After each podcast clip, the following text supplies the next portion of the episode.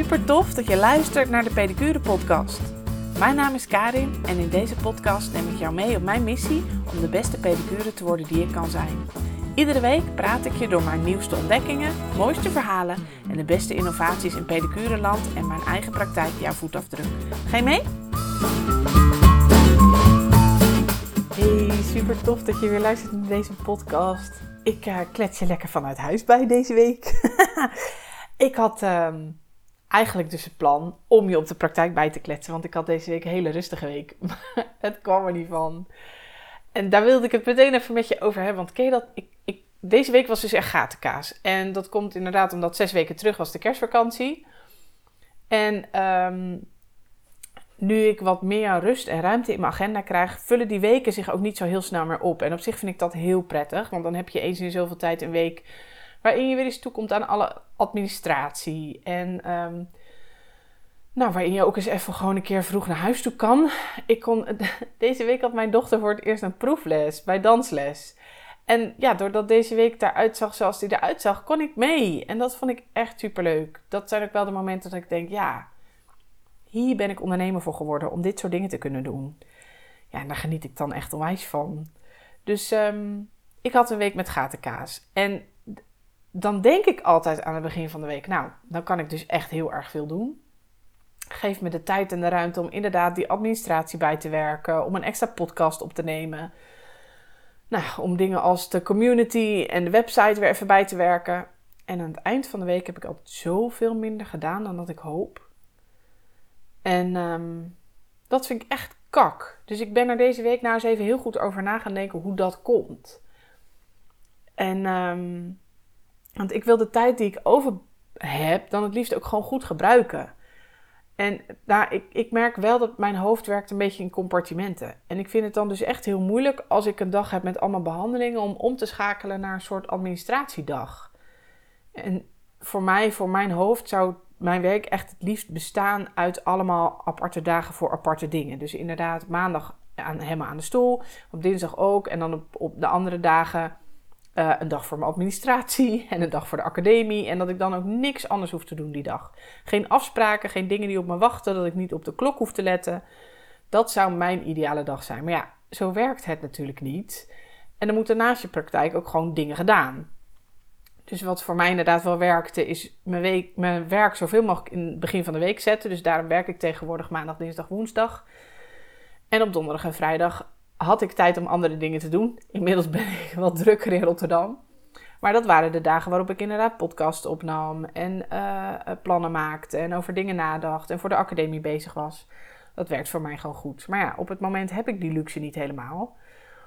En wil ik wel de uren gebruiken die er zijn. Nou ja, zoals je dus begrijpt, is er deze week niet zo heel erg veel gebeurd.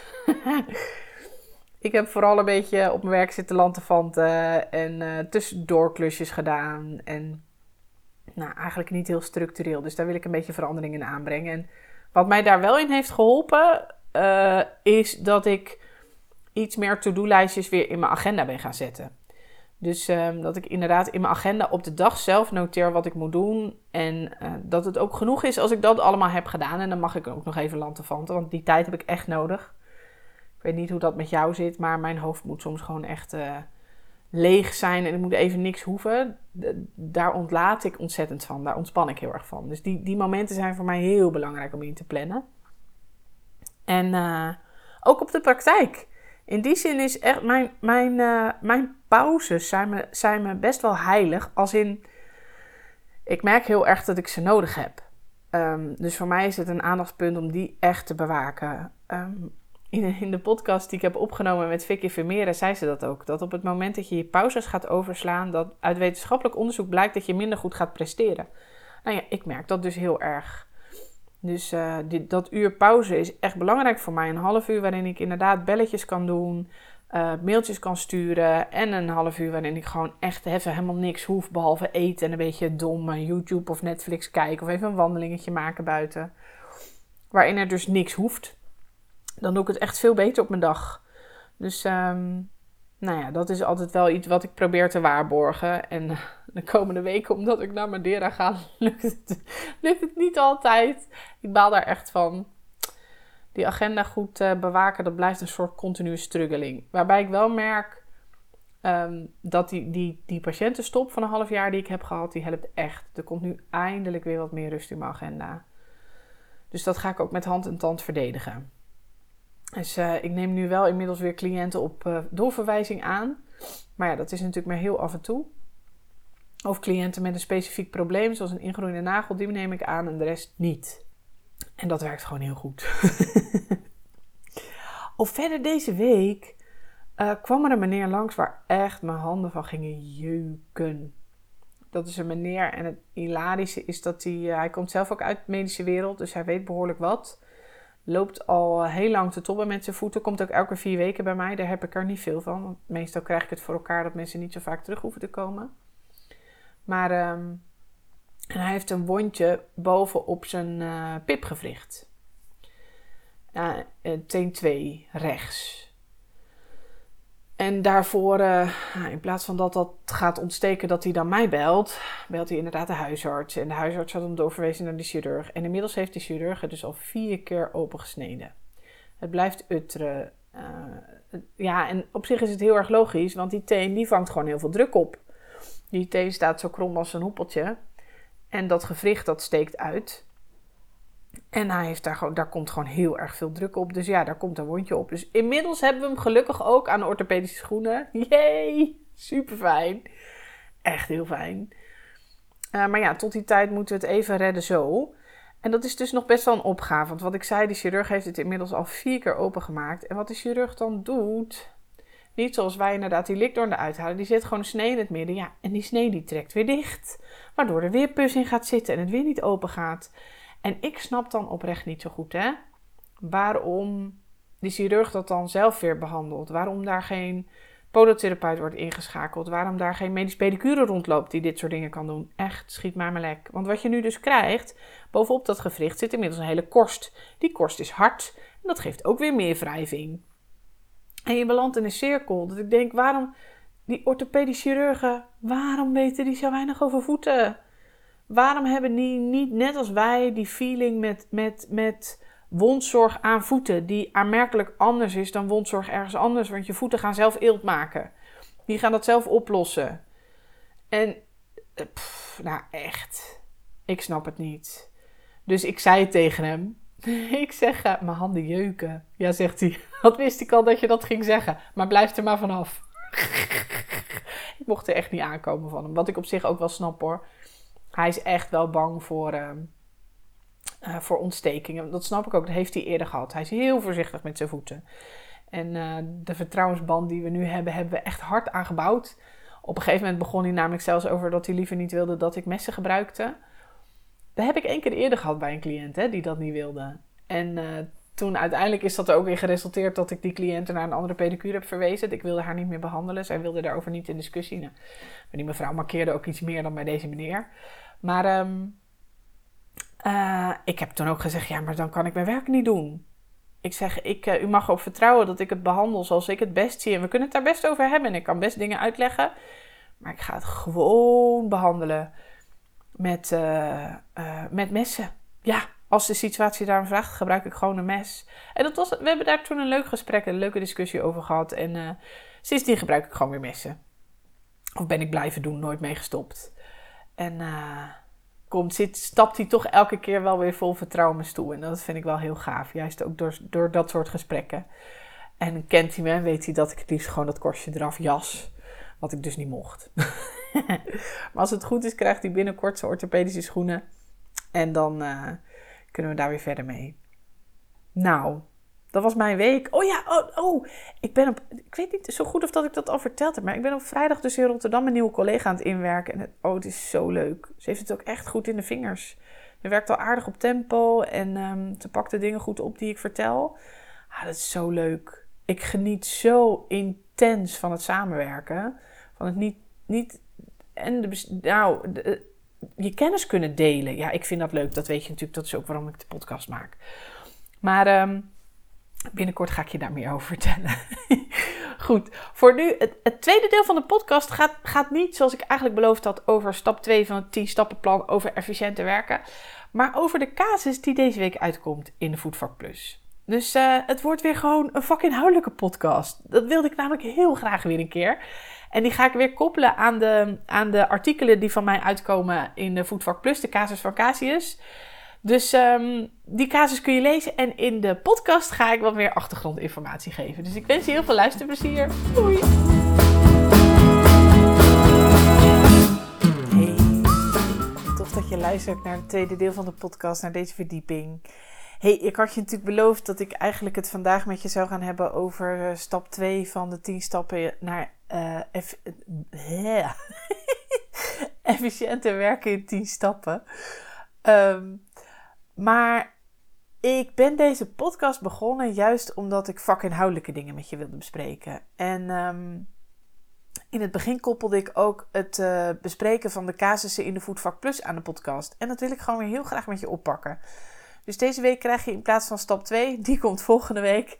Deze week krijg je de casusbespreking van de casus die deze week in de Voetvak Plus staat.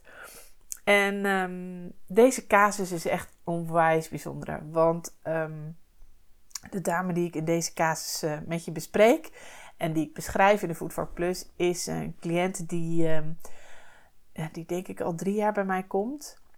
En eindelijk, eindelijk, eindelijk was het tijd voor taart. En dat hebben we echt de, de, eerste of de tweede afspraak al afgesproken.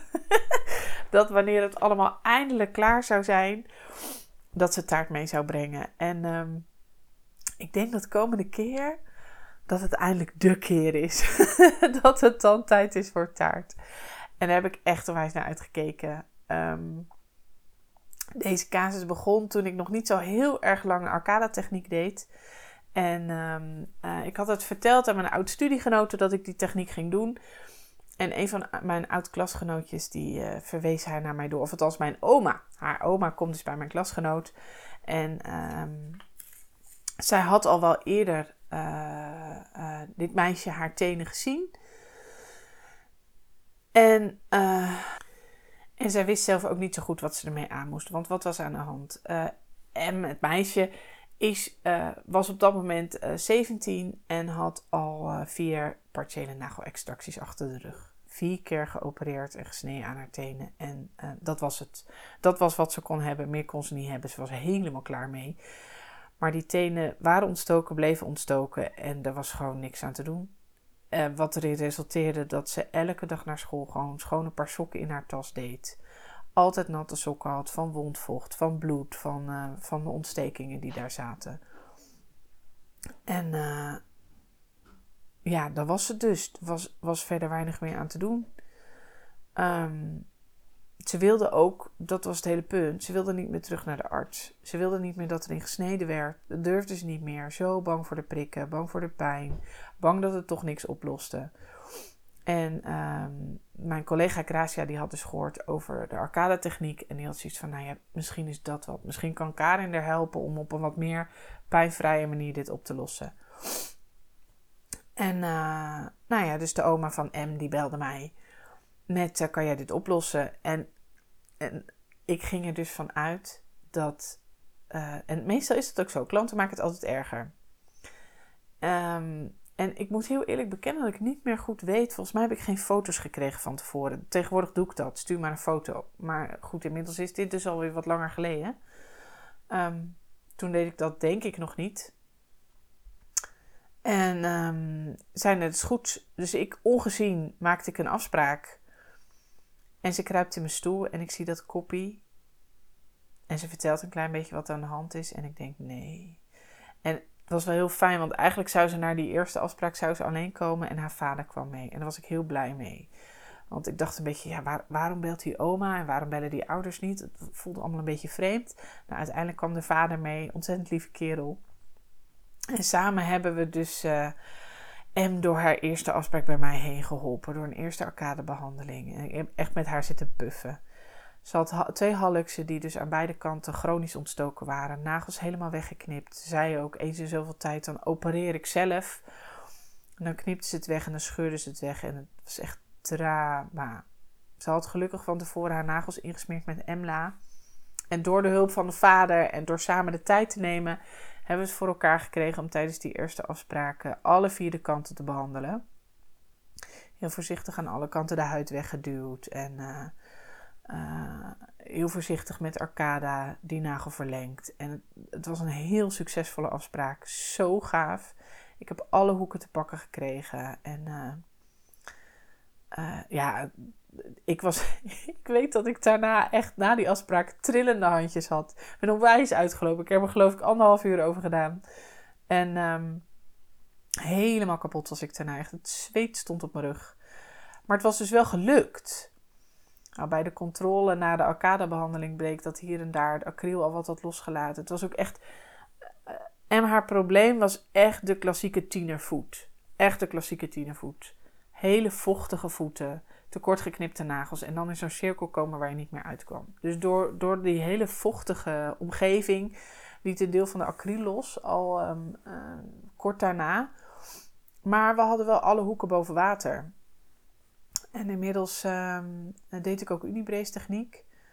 Um, dus toen zijn we begonnen met een combinatie van Arcada techniek en Unibrace techniek. En, nou, en toen kwamen de lockdowns. Oh, ik zei inderdaad aan het begin van de podcast dat het drie jaar was. Hè? Zo lang was het niet geleden. Twee jaar was het geleden. Alleen ja, dan, toen kwamen de lockdowns. En wat mag je wel en wat mag je niet? En uh, nou, dan komen de gaten in je behandeling. En ik moet heel eerlijk zeggen dat dit is wel een van de moeilijkste casussen die ik tot nu toe in mijn praktijk had. Um, je hebt ook te maken met een jonge meid die niet altijd standtepeden naar de praktijk kon komen. Want ze woonde wat verder weg. Ze woonde in Alphen aan de Rijn. Nou, dat is best wel even tuffen naar Reewijk. Uh, in het begin had ze nog geen rijbewijs, dus was ze altijd afhankelijk van vervoer. En kwam ze ook met het openbaar vervoer. Dus het, het, het was best een gedoe om te zorgen dat de behandelingen goed doorgang konden vinden. En soms wist ik het gewoon niet. Ik wist het soms gewoon niet. Ik wist niet wat ik eraan moest doen. En um, gelukkig had ik op een gegeven moment um, uh, Cindy en Yvonne om te overleggen. En uh, tussendoor had ik ook nog een keer een training van Cindy, de, de Unibrace techniek leerde ik toen. Zeg ik dat goed? Ah, ik zag Cindy in ieder geval weer een keer live. Volgens mij was het niet voor de Unibrace training. Maar ik zag haar live.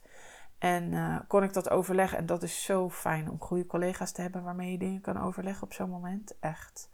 Want wat was er nou aan de hand? Uiteindelijk door die Arcada en daarna de Unibrace uh, knapte drie van de vier uh, ontstoken halkskanten klapte op.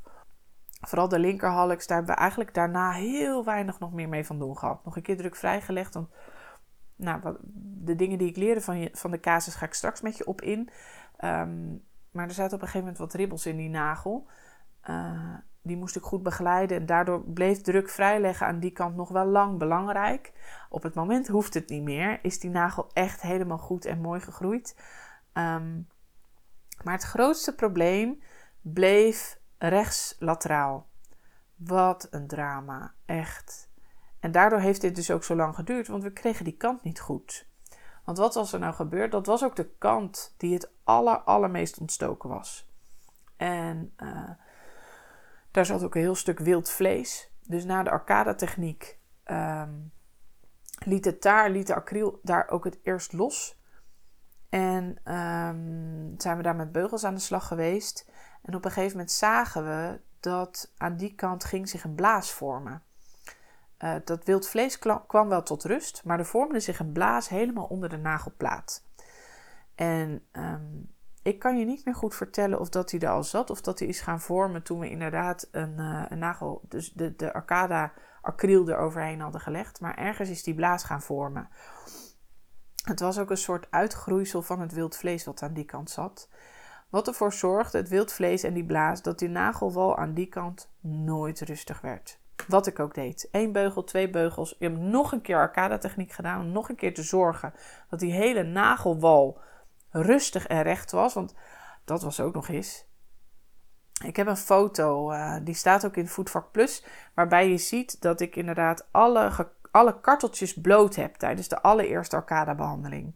En dan zie je eigenlijk pas hoe ontzettend gekarteld die nagel is. En dat het dus voor onwijs veel onrust in die nagelwal zorgde. Nou, later heb ik dus nog een keer arcada-techniek toegepast. Bleek dat er nog een stuk nagel uit kwam groeien. Dus dat was heel goed dat we dat nog een keer hebben gedaan.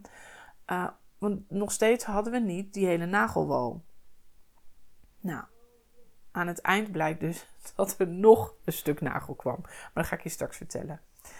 Er zat dus onder die nagel vormde zich een blaas. En die blaas vulde zich steeds met bloed. En ehm, hele poos heb ik gedacht, nou als ik die nagel nou maar optil uit de nagelwal, dus dat deed ik door middel van één en soms twee unibraces, Ehm, dan komt die nagelwal tot rust. Dat was ook wat Cindy en ik dachten samen. Want die nagel moet gewoon een lange tijd uit die nagelwal blijven. En het wildvlees gingen we behandelen met zilvernitraat. Um, het heeft ook nog wel eens een poosje af en aan antibiotica zelf gesmeerd. Niks hielp, niks hielp. Totdat ik op een gegeven moment dacht, ja, die blaas moet gewoon een keer weg. Want die blaas houdt zichzelf in stand. Door die blaas namelijk bleef de rand van die nagel bleef ook heel zacht. Dus die, die nagelrand bleef ook steeds maar beschadigen als er iets opviel, als ze zich stoten. Want die nagel bleef zo vochtig aan die kant. Ehm, ondanks dat ze het ondersteunen met Arcada serum, wat ze heel lang heel trouw gebruikt heeft en nu nog steeds gebruikt. Dat houdt in haar geval uh, de nagel en de nagel wel heel soepel. Ehm, ja, waardoor de, ook als er iets is met die nagels, het haakt niet meer vast in de nagelwal. Dus je, ja, je houdt de nagel heel soepel. Pakt ook de vorm van de beugels die je erop zet veel beter op. En het, het houdt ontstekingen onder controle. Dus um, dat heeft ze continu de trouw bijgebruikt. Maar die blaas die loste gewoon niet op. En op een gegeven moment zei ik een keer tegen haar: ik zeg, ik heb echt zin om een van de huisartsen te vragen, als ik een keer een stuk nagel wegknip, of dat hij daar gewoon dat nagelbed schoon wil maken. Dat we dat nagelbed een poos echt goede rust geven. Uh, ja, zodat dat helemaal tot rust kan komen en dan die nagel weer teruggroeien. Uh, want wat gebeurde er nou? Die blaas zat dus onder de nagel, lateraal. Um, maar hij ging ook ontsteken uh, aan de nagel, proximaal. Dus helemaal aan het begin van de nagel. Dat ik echt dacht, ja, wat is dit? Hoe dan? Hoe kan het er gaan ontsteken? En dat werd erger en het werd erger dat ik dacht, ja, er, zit daar een stuk nagel. Los van de blaas waar we al die tijd al mee aan het knokken waren, zit daar nog een stuk nagel. Ik kon het in ieder geval niet meer snappen. Dus ik heb goede foto's gemaakt. Um, met de huisarts overlegd. En uh, ik heb een huisarts bij mij in de praktijk, heb ik wel eens eerder verteld. Die doet gewoon heel netjes goede partiële nagelextracties. Dus ik heb met hem overlegd, nou, ik weet het niet meer. Dit, is, dit is, blijft onrustig. Ik heb alles geprobeerd. Er waren tijden dat het rustiger werd, dat inderdaad die, blaas, uh, die bloedblaas dus onder die nagel kromp. En er waren tijden dat het gewoon weer echt bal was.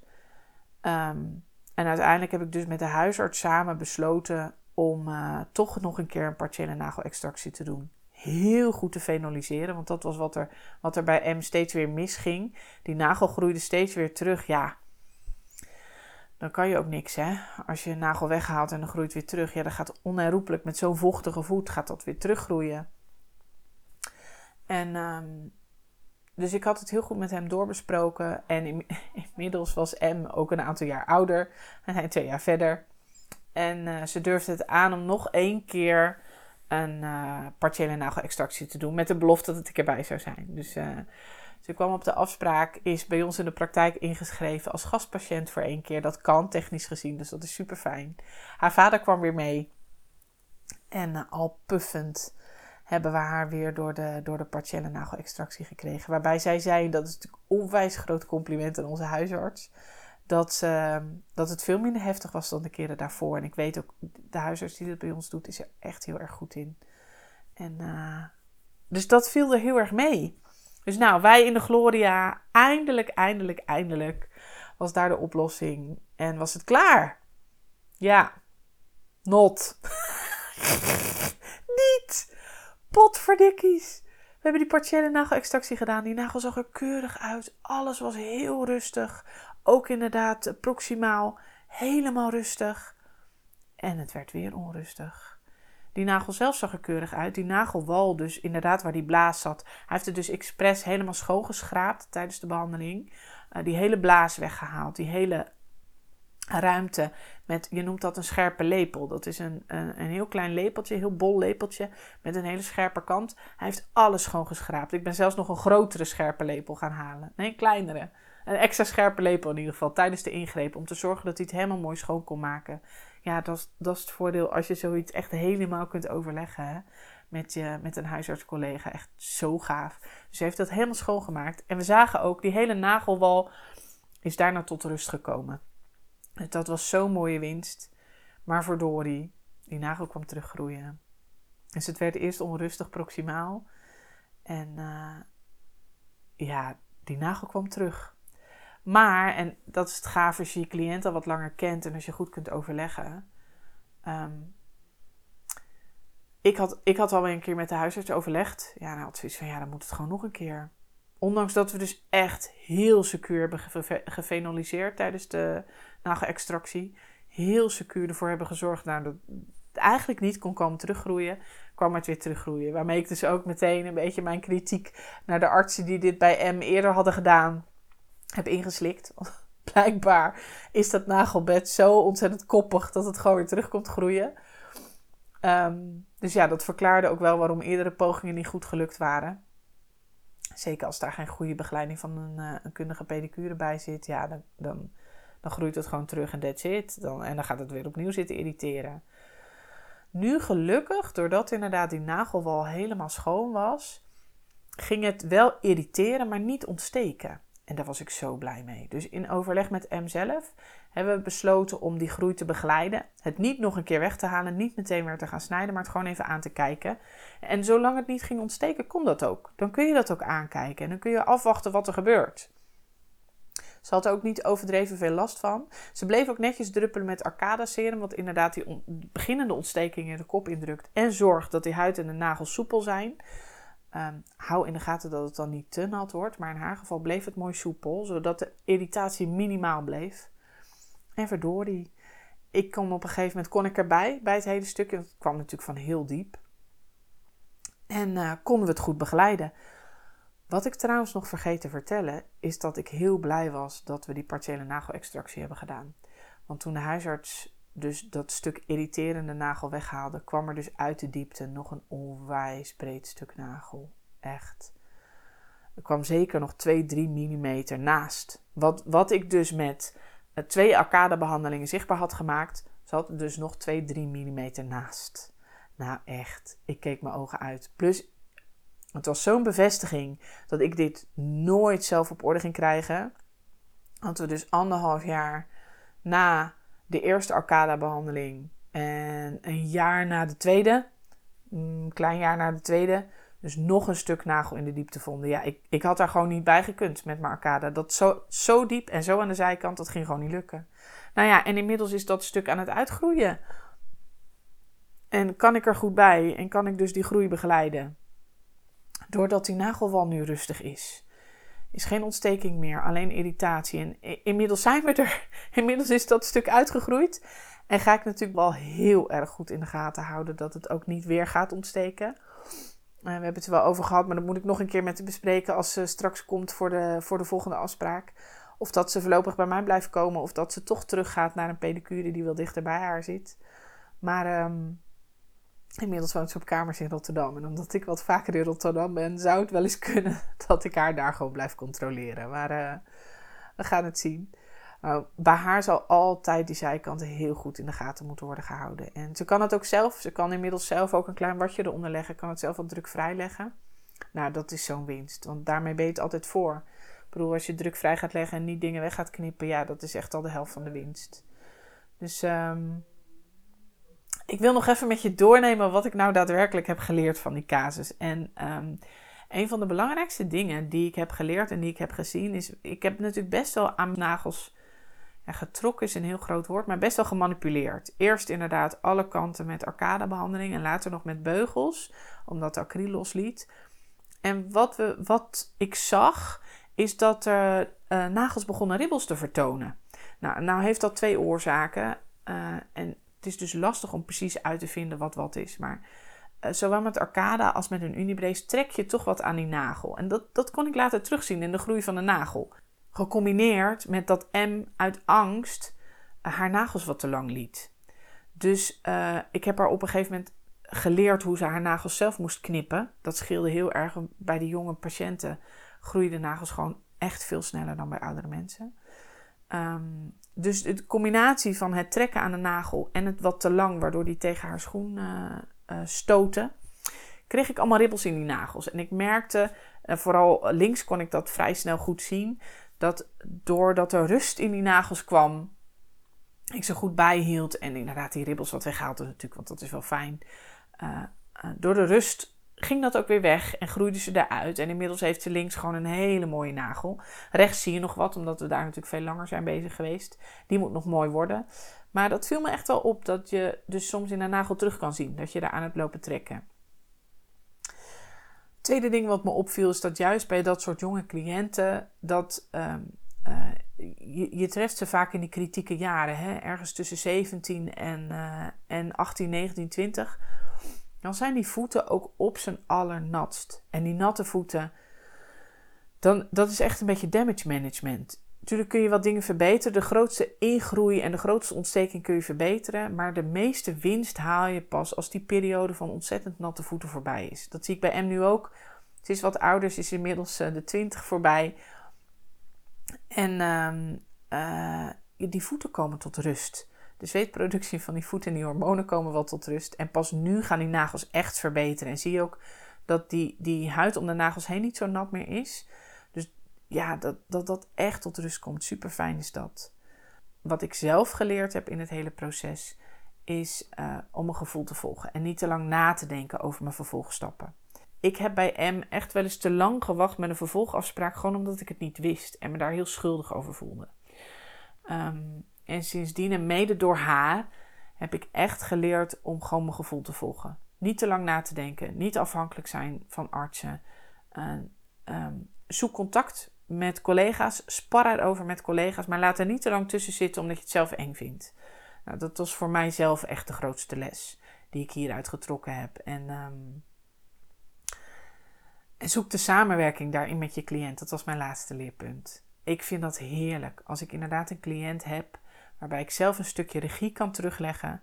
Uh, zelf de cliënt regie kan geven over het proces. En ook eh, wat ik dan vaak doe, is afspreken dat ze me dingen laten weten. Dus laat het me weten als het onrustig wordt. Maak een foto, app me.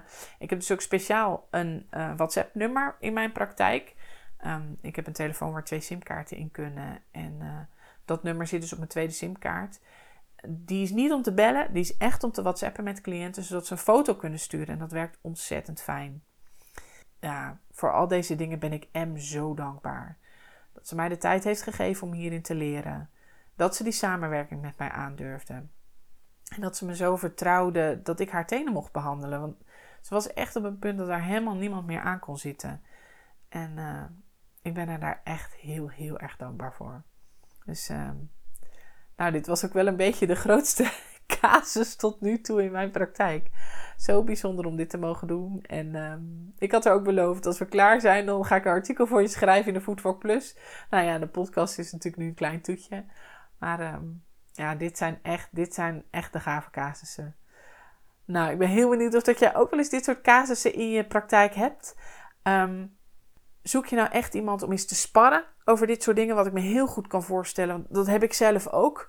Kom dan eens naar de community van de Hogere Pedicure Academie en drop je vraag. En dan ga ik heel graag samen met jou nadenken over hoe we dat op kunnen lossen. En er zijn nog meer mensen die je daarbij kunnen helpen om, het, uh, om uh, antwoorden te zoeken op je vragen. En uh, dan wordt dat echt een punt waar jij gewoon heel veilig je vragen kwijt kan. Nou, Bedankt voor je aandacht en super tof dat je luisterde naar deze podcast. Volgende week gaan we verder met stap 2 van effectief werken in de praktijk. En ik wens je voor jullie een heel tof weekend. Doei!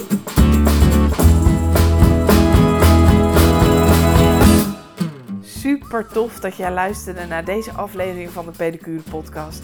Ik hoop dat ik je heb geïnspireerd om zelf jouw reis te maken naar de beste pedicure versie van jouzelf. Vond je dit een toffe podcast? Laat dan een beoordeling achter via iTunes of volg de podcast op Spotify en deel hem vooral met je collega's. Zo maken we deze mooie reis met steeds meer toffe pedicures. Wil je meer weten over deze podcast en wat ik vandaag met je besprak? Ga dan naar de community van de Hogere Pedicure Academie via www.dehogerepedicureacademie.nl slash community. Daar vind je alle foto's, links en info naar deze en mijn vorige afleveringen en je vindt me ook op Instagram, @kanikasius. Wil je niet alleen maar samen verder groeien naar de beste pedicure versie van jou? Neem dan eens een kijkje op de rest van de website van de Hogere Pedicure Academie. Ik help jou daar heel graag online en offline om het beste uit jezelf te halen binnen en buiten jouw praktijk.